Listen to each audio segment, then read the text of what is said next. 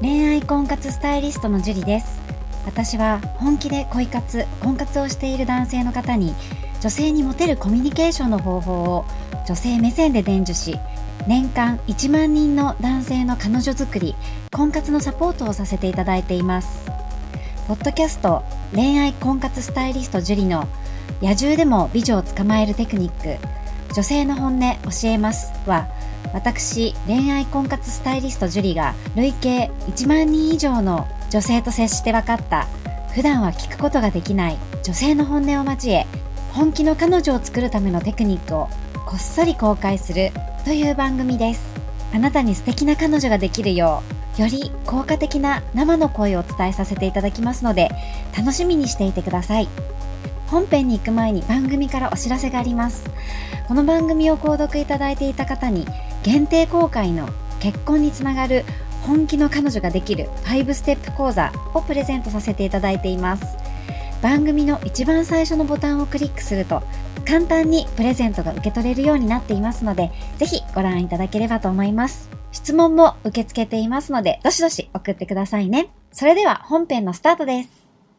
こんばんは、ジュリーです。今日もですね、早速質問の方を読ませていただきたいと思うんですけれども、まず最初にですね、ナナシ、今日も名前がないので、ナナシさんから行きたいと思います。突然ですみません。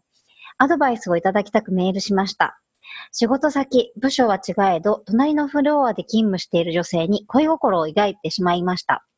私は50歳、相手の方は20代前半です。この時点で無理だと思っていますが、それでも好きな気持ちが消えません。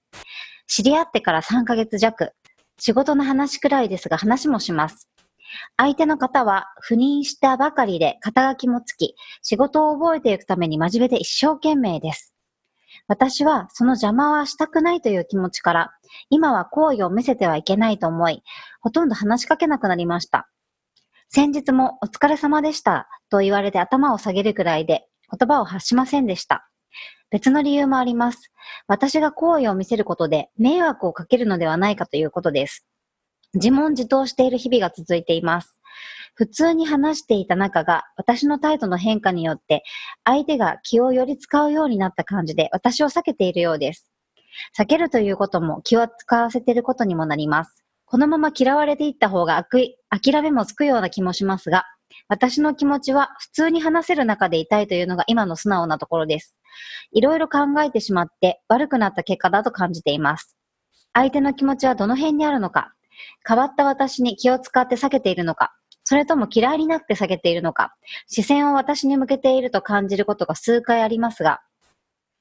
行為は別にして、今後私の取る行動は普通に接していこうと考えていますが、気をつけるべきところなど、女性目線のアドバイスをいただけたら幸いです。よろしくお願いします。という質問なんですけれども、まずこの七しさんなんですけれども、相手を思うっていう、その優しさはすごく素敵だと思うんですよね。まあ、ただ、全部フォーカスが自分で当たっちゃってるかなっていうのがもう簡単なところで、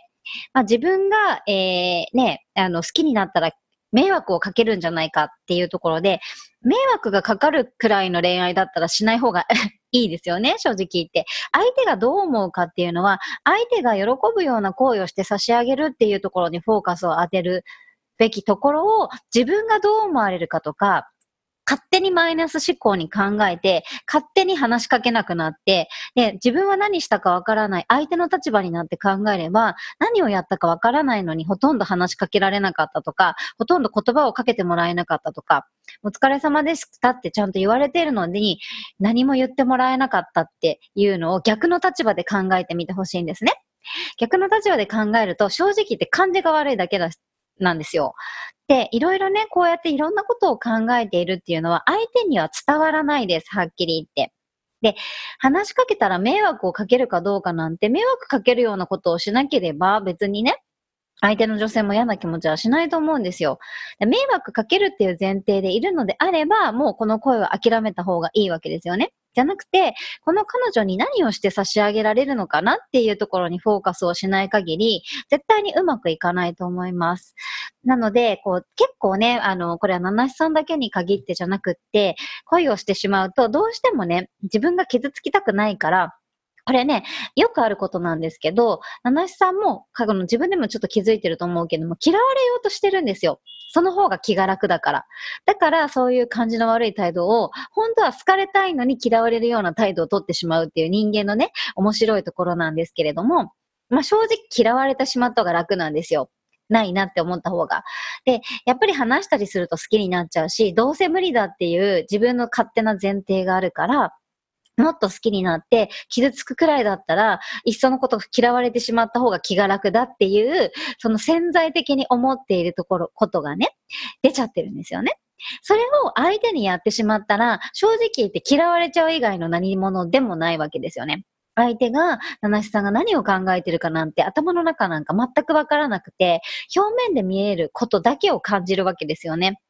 ね、今まではちゃんと話してたのに、急に挨拶しても頭下げるね、言葉を発してくれなくなったっていう事実しか伝わっていないから非常にもったいないと思うんですよね。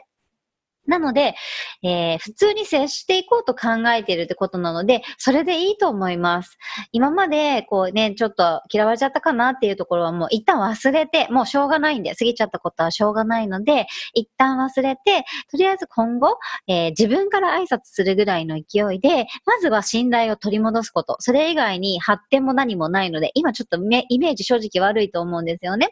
だから、えー、通常のラインに戻すために、七七さんの方から話しかけて、それで、えーなんかね、頼れる立場になって、これからね、行けばいいんじゃないかなと思います。で、頼れる立場になったら別に年齢とか関係なくね、えー、恋愛が生まれる可能性もあるので、えー、そこはね、あまり自分がダメだって思わずに、えー、普通に接していっていただければと思います。七井さん頑張ってください。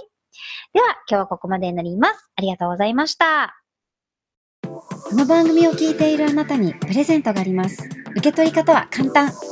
ネットで恋愛婚活スタイリスト樹と検索して、樹のオフィシャルサイトにアクセスしてください。次にトップページの右側にある無料動画プレゼントをクリック。表示されたプレゼントフォームにメールアドレスを登録して送信するだけ。ポッドキャストでは語られない極秘テクニックをお届けします。また、質問は今から申し上げるメールアドレスにお願いします。Info アットマーク juriarima.com info アットマーク juriarima.com です。この質問の際には、懸命に、ポッドキャスト係と明記してください。それでは、次の回を楽しみにしててくださいね。